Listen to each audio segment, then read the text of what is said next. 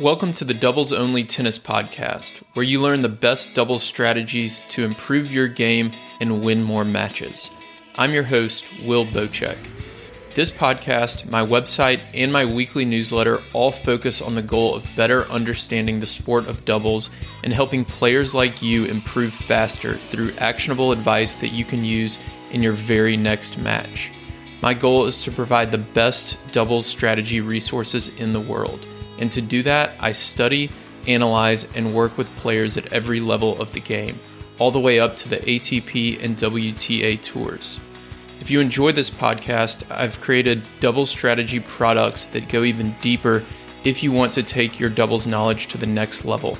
At the end of this episode, I'll explain more about them, or if you want to learn more now, go to thetennistribe.com slash products. Here's today's episode. Today, I'm going to be answering your questions in this Q&A episode of the podcast. This is the first time I've ever done this on the show and I'm really excited for it because I was reading through all of your questions earlier and they're questions that I feel like I get all the time from club level players that I love revisiting uh, because I can point you to further resources and I can also um, continue to try to develop my answer and kind of refine my answer to these questions because uh, my opinion on these does change over time and I'm able to kind of articulate uh, the best tactics or the best strategy in a different way um, each time that I do answer these. So um, I'm going to go through five questions today. And then in part two, I'll answer more of your questions. So if you submitted one and didn't get your question answered today, um, look out for part two coming soon. And if you want to submit a question still, you can go to thetennistribe.com slash question and I will answer um, your question in a future episode. So let's dive into uh, these five questions that I've picked out today. So, uh, number one is from Alan. He is a 4.0 to 4.5 player from Canada. Uh, and his question is about framing his volleys. So, he says, I'm a 4-0 to 5-0 player and I still frame my volleys on high forehand poaches and attempted putaways. I've tried catching the ball with my strings, and for the reason I see double eye imbalance. And when I thought for sure it was going to hit my strings, the ball ricochets off my frame and either goes out or sets up the opposing net player for their putaways. I'm never going to poach the deuce side returner again if this frame shot keeps happening. Backhand volleys have fewer errors when poaching the ad receiver. Should I catch the ball later or more in front of my body since I'm right eyed dominant and I'm right handed? So, Alan, I hear your frustration. Um, thankfully, I do have a uh, what I feel like is a pretty good answer for you. So, this is actually something that I struggle with myself. Um, on my forehand volleys, uh, I tend to miss them on the bottom uh, right part of the racket if you're kind of staring at me. So um, down near the throat and then a little bit closer to my body. So it's, it's bottom left part uh, from my perspective. Um, down near the throat, closer to my body, is where I tend to miss my forehand volleys. And sometimes I miss them off the frame too. Um, luckily, there is a, a training aid, and I don't typically recommend training aids because I think a lot of them are a bit gimmicky, but uh, there's a training aid called the Functional Tennis Saber that has helped me a lot with this. Uh, and I'm going to send you, I'm going to email you a link. And then for everyone else listening, I'm going to put it in the show notes. Um, this is one of my uh, favorite training aids on the market. And again, I, I typically don't recommend training aids, um, I don't use a lot of them. And what it is, is a 37 square inch tennis racket. So it's a very, very small racket head, and it gives you immediate feedback as to where you're missing on the strings. So the problem I've run into, and it sounds like Alan, you're having a similar problem, is you're just hitting the ball off center. And the problem, if you have, let's say, a 100 square inch frame, um, because the racket face is so big, you're still able to get away with it a lot of the time. But with this functional tennis saber, you are forced to find the sweet spot and you're forced to make the proper adjustments because you cannot get away with an off center hit with this racket. Um, so, what you're going to do is go out there with the Sabre, practice your forehand volleys for five or 10 minutes. At first, it's going to feel terrible. You might even totally miss the ball. Eventually, you'll start hitting it off the frame, and then you'll make the right adjustments and hit it in the center of the strings with the Sabre. And what you're doing is you're kind of rewiring your brain to um, to get the proper relationship between the path that the ball is taking and your tennis racket. And once you get this right with the Sabre, you can switch back to your normal racket and you'll start to hit it in the sweet spot a lot more consistently. Um, so you'll want to do that on a consistent basis, especially early, probably five to 10 minutes uh, each time you play before you step onto the court or before you um, start using your normal racket. Uh, and then it's going to help you make that connection so that you find the sweet spot a little bit easier. And you can use this racket to practice um, really anything. You can play a whole match with it.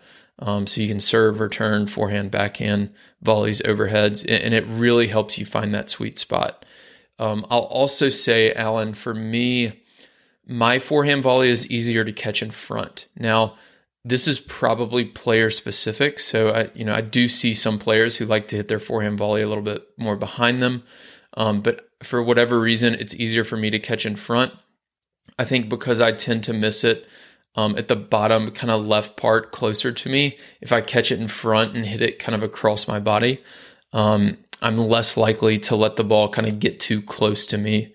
Uh, and I think that's what makes it easier for me. But um, experiment with that. Try hitting it out in front more, try hitting it a little bit behind more, and see what works best for you. But I do think uh, this Sabre training aid can help you out a lot. Um, so I will send you a link to that.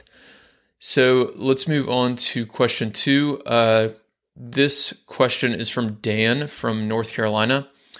Um, it is about 7 0 mixed doubles against defensive teams. So Dan says, I recently played a mixed doubles match, 7 0 combo, against a very defensive team. They refused to hit with pace, and whenever we added pace, they hit high, mostly deep lobs. We could rally back and forth, but eventually we'd get too aggressive and miss hit. Any thoughts on playing against consistent defensive lobbers in doubles?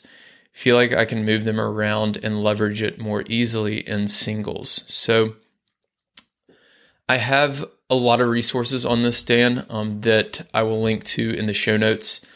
Um, I have a podcast episode. So if you go to thetennistribe.com slash podcast and search for lob, um, you'll find that episode and you should definitely uh, listen to that one. I've also got a YouTube video on it um, if you just type into YouTube how to beat the lobber in doubles, you should be able to find it there. Uh, but I'll go over um, my thoughts on this here with you as well. So, the first thing with lobbers is we really have to stay patient and not miss. So, the way they beat teams, um, even if it's not a lobbing team, if it's a defensive team that just hits the ball slow and plays consistently, they beat teams by the other team missing, right? Like they don't they don't actually beat you, you beat yourself, and that's how they win matches. So we have to really stay patient until we have a very easy ball. Um, what I've done in the past with partners against teams like this is we've said to each other, we're not going to go for a put away shot unless we're within five feet of the net. So if we're closer to the net than we are the service line, that's when we can go for it. Otherwise, we're going to stay patient, knowing they're not going to hit a winner. They're not going to beat us. So we can just always play one more ball back. So I think that's the overall kind of best strategy. Now, how do you set that up? How do you set up these shorter balls from within five feet of the net against a team who's really good at lobbing? The first thing I want you to think about is what is your ideal position with your partner? So typically it's going to be best to play one up, one back against a team that lobs. The back person needs to be pretty mobile. They need to be able to run the baseline. Uh, if you can put your stronger net player at the net um, to finish the point off, that's ideal. And then think about which side of the court you're on. So I like to rally from the ad court a little bit more so I can hit inside out forehands and inside in forehands when I want to. If you're more comfortable rallying from the deuce court, maybe you put your net player in the ad court so they have a forehand volley in the middle. But talk about that with your partner and figure that out. And then you can play um, two back when necessary, and then the other person goes to the net. Um, I would do that typically with my partner.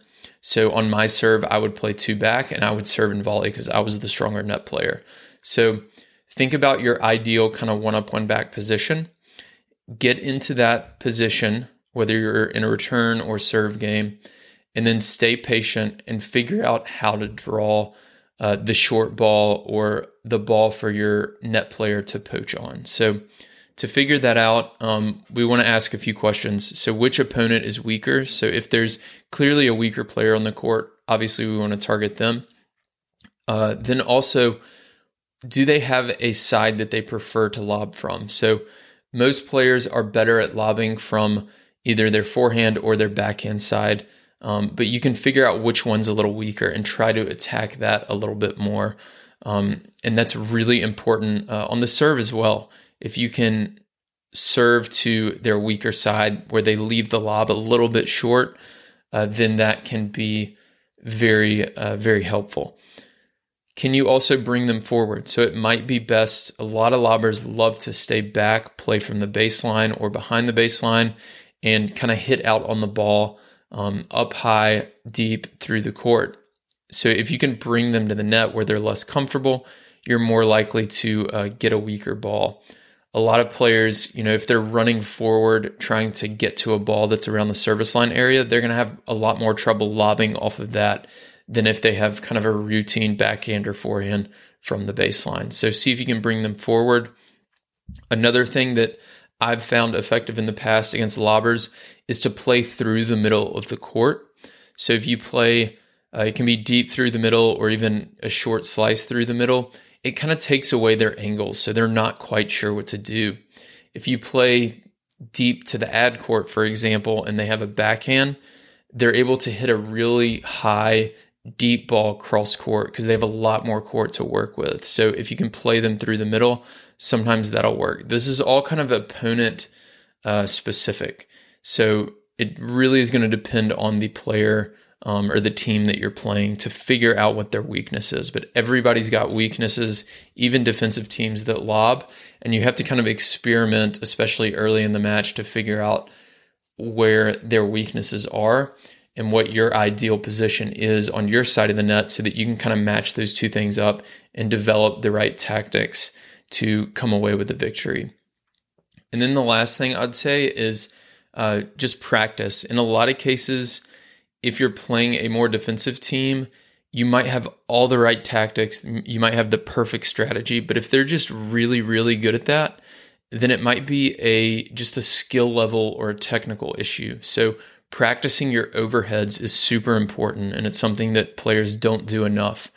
Uh, for me, I like to if I have an overhead from closer to the baseline, uh, I like to hit more of a slice shot. It's almost like a slice serve, but it's a lot easier than a serve because you have the entire court to work within. So uh, think about practicing your overheads, practicing hitting the ball against slower pace shots, and all of that kind of will help you develop uh, the right shots to beat a team that's more defensive, to beat a team that hits the ball slower or a team that lobs.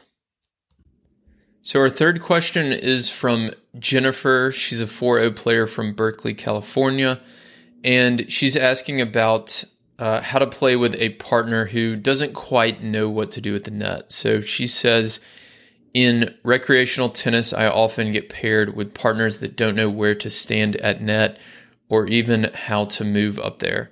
They let balls fly by that are theirs I find myself flat footed because I'm thinking they will take it and don't.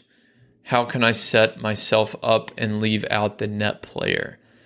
I know also I need to be better at being scrappy at the baseline. So, Jennifer, I wouldn't think about figuring out how to set yourself up and leave out the net player. That's um, that can work, but the ideal scenario in doubles is you're working with your partner uh, to to work as a team together to win the match. So one uh, podcast episode I would listen to is the episode with Jorge Capestany. Um, if you go to thetennistribe.com slash podcast, you'll uh, find it there. And he talks a lot about partner team chemistry. Um, he calls it partner mojo. And then there's actually a link in the show notes to 20 questions that he has new doubles pairings ask uh, ask each other before they step onto the court, and that will help you get to know your partner before the match. Uh, you don't have to go through all 20 of them, but pick out the ones that you feel like would work best for you.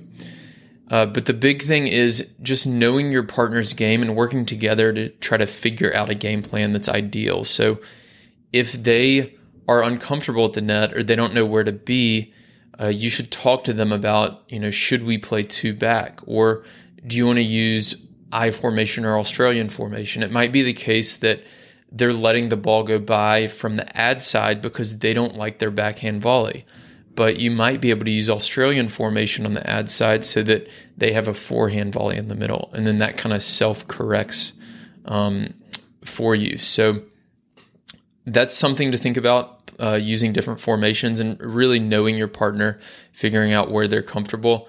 Another question I would have for you is Are they a much weaker player? So if they're letting the ball go by because they think you're the stronger player and you should be hitting more of the balls, then that kind of creates a different scenario. Um, so in, in that case, uh, a lot of times you'll want to put that player really close to the net and maybe even hugging the baseline while you are kind of scrapping around, as you said, uh, from the baseline to try to win the point. I've, I've done that in the past. Um, back when I was a 4 5 player and I played 8 0 tennis, uh, I would have a 3 5 partner and I would put her uh, really close to the net. And when opponents went at her, she had decent enough hands to, to get the ball back. So they would quit going at her and they would go at me.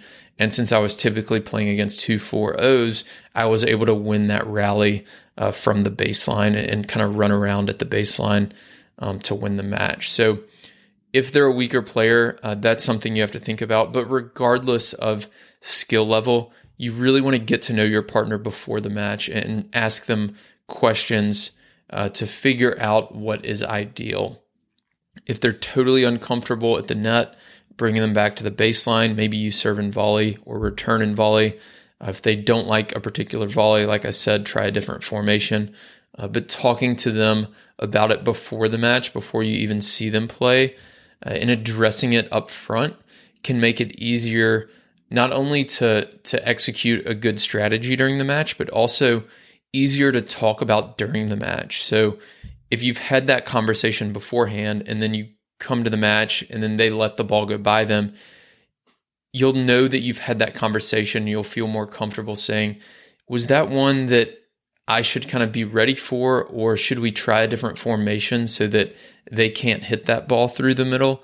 Uh, you can kind of continue the conversation during the match rather than if you didn't say anything before the match and then during the match you say, "Oh, I felt like that was yours. Should we make any adjustments?" Then they at that point they might get offended or um, be a little bit upset. So, kind of creating that open dialogue before the match can help a lot, uh, I find. So, hopefully that helps. Um, if you have any follow up questions on that, definitely um, shoot me an email and I'd be happy to uh, answer them for you. So, question number four is from James. He is an intermediate player from London, and he actually has two questions. So, the first one is about playing against a heavy hitter and a weak partner. He says, How do you play doubles against one heavy hitter and his weak partner? So, James, I've got some follow up questions for you. Um, the answer really is it depends. So, are they the best player on the court? That's my question for you. Uh, if they are the best player on the court, it changes. If they're just better than their partner and they're a heavy hitter, but you can kind of hang with them, um, it's a little bit different. So I'll talk about each of those scenarios in a second. But regardless, uh, at some point, if the two players on the other side of the net have a very different skill level, if one of them hits the ball really heavy, they hit the ball really hard, they're a much better player, the other player is a lot weaker. At some point, you're going to have to go at the weaker player. but you have to determine when the right times to do that are. You're constantly kind of weighing the odds and figuring out when to take that risk because you don't want to miss and you don't want to give, even if they are the weaker player, if they're up at the net and they're still a decent player, uh, you don't want to give them an easy shot. So you have to constantly kind of weigh the odds on is this the right time to go at the weaker player? Are they in a position where I can kind of take advantage of that? So, um, like I said, there's two scenarios here. One, they are the strongest player on the court. So if they are a super strong player, you're going to have to take that risk earlier rather than later. So that might mean poaching early to try to make them redirect down the line. That's something I like to do against strong players. If they're strong enough, then they're going to probably beat me down the line. Um, so in that case, we're going to have to redirect the ball at the weaker player as early as possible. So let's say I'm returning and the opponent is a really, really good player. Um, the first thing I'm going to try is to figure out, you know, which side is their weaker return side? What type of uh, return do they struggle a little bit more with? And then can they redirect that ball down the line? So I might call a serve to the backhand and have my partner poach early. And let's see if they look comfortable with that down the line backhand. If they don't, we might continue to call that or run some formations to try to force them into that uncomfortable shot. And if they're missing three out of five, then we're going to win the majority of those points. Uh, if they are comfortable with it, if they're making that shot, then what we're going to do is I'm going to hit the serve to whatever their weaker side is. I'm going to force them to hit cross court so that I have time to uh, react for my first shot after the serve, called the serve plus one. And then I'm going to take that first ball right at the weaker player as soon as I can.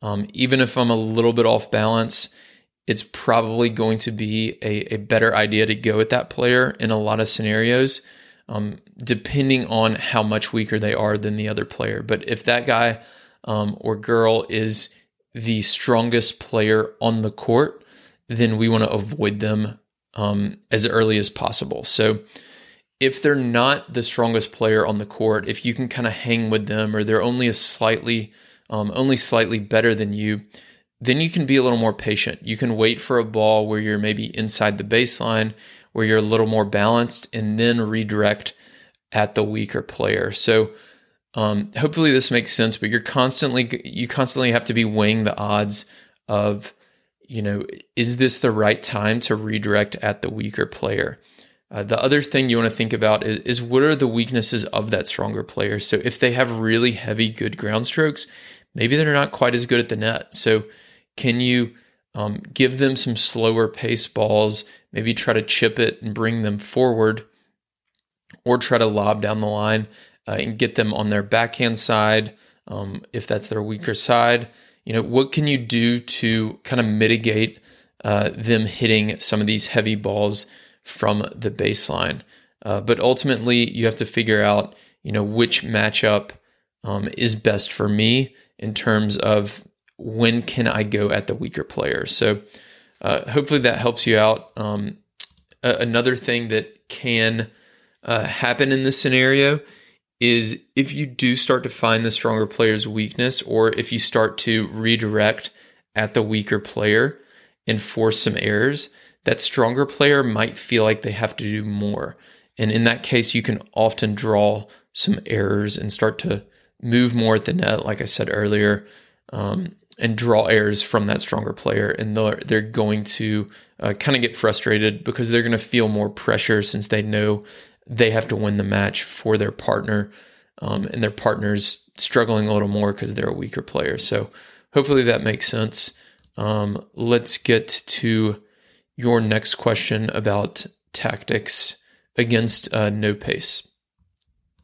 So, the second question from James is What's the best tactics to use against those who hit with a slower ball and play with no pace? My partner and I both are solid and find that's what our opponents often resort to. Many thanks. Enjoy your video analysis. Uh, James, thank you for the kind words. Um, so this is a lot of uh, what I talked about earlier. So go back and listen to the episode, the podcast episode on how to beat the lobbers. Um, listen to the episode uh, that I did recently on how to use pace to win in doubles. Uh, and the big thing against players who don't hit with pace, especially if they're kind of pushing and lobbing a lot, uh, again, is to not beat yourself. So um, practicing against no pace uh, can help a lot. Um, I, for example, if you give me a slow pace ball to my backhand, I struggle with it a lot. It's something I need to practice. I haven't been doing it recently because I haven't had time, but um, definitely practicing hitting against no pace uh, can help a ton. You'll often see a lot of videos of pros playing where their coach will have a bucket of balls and they'll be within a few feet of the player and they're just kind of tossing the ball up um, just a couple feet in the air, letting it bounce, and then the players having to create all of their own pace because that ball was just tossed from two feet to the side. So, practicing shots like this can help you um, generate your own pace and help you play better against players who don't hit with a lot of pace. Um, another thing you have to think about is players who don't hit with a lot of pace, um, especially pushers and lobbers, they tend to like pace. So if you're trying to out hit them and hit the ball really hard and overpower them, that's typically how they're going to win. So usually, if you can hit a slower ball against them, a lot of times they're going to struggle more with that and they'll give you that short ball um, that you need to step into the net and, and to finish the point off. So experiment with hitting slower against uh, the players who do hit with no pace, especially since you said uh, you and your partner are both pretty solid. Um, try being a little bit less uh, solid, I guess. Try hitting a little bit less pace against some of these teams and see what happens. See if they're still able to um, hit the ball with good depth. Um, what I find a lot of times is if you can kind of chip it short or um, give them an off pace ball, they're going to give you an even slower ball because um, what they're doing is they're hitting the ball slower than you. So if you slow down your pace, they're going to slow down their pace, um, and it'll make it easier for you to get forward and finish the point off. So hopefully that helps, James. Um, thank you all for submitting your questions. Again, if you want to submit your own questions, you can go to thetennistribe.com slash question, and I will have um, a few more answers to some of your other questions uh, in the next episode. So thank you all for listening, and I will talk to you next week. Thank you for listening to this week's episode of the Doubles Only podcast. If you're interested in diving deeper into any topics I discuss, I've created double strategy products that allow me to bring you more podcasts and other doubles content without relying on paid ads. I have ebooks and courses that help you make better strategic decisions during matches and become the smartest player on the court. Go to thetennistribe.com slash products to learn more. You can also join my free weekly double strategy newsletter that includes video lessons and more on our homepage. If you want to connect, you can find me on Instagram, Twitter, and Facebook, or email me directly, will at thetennistribe.com.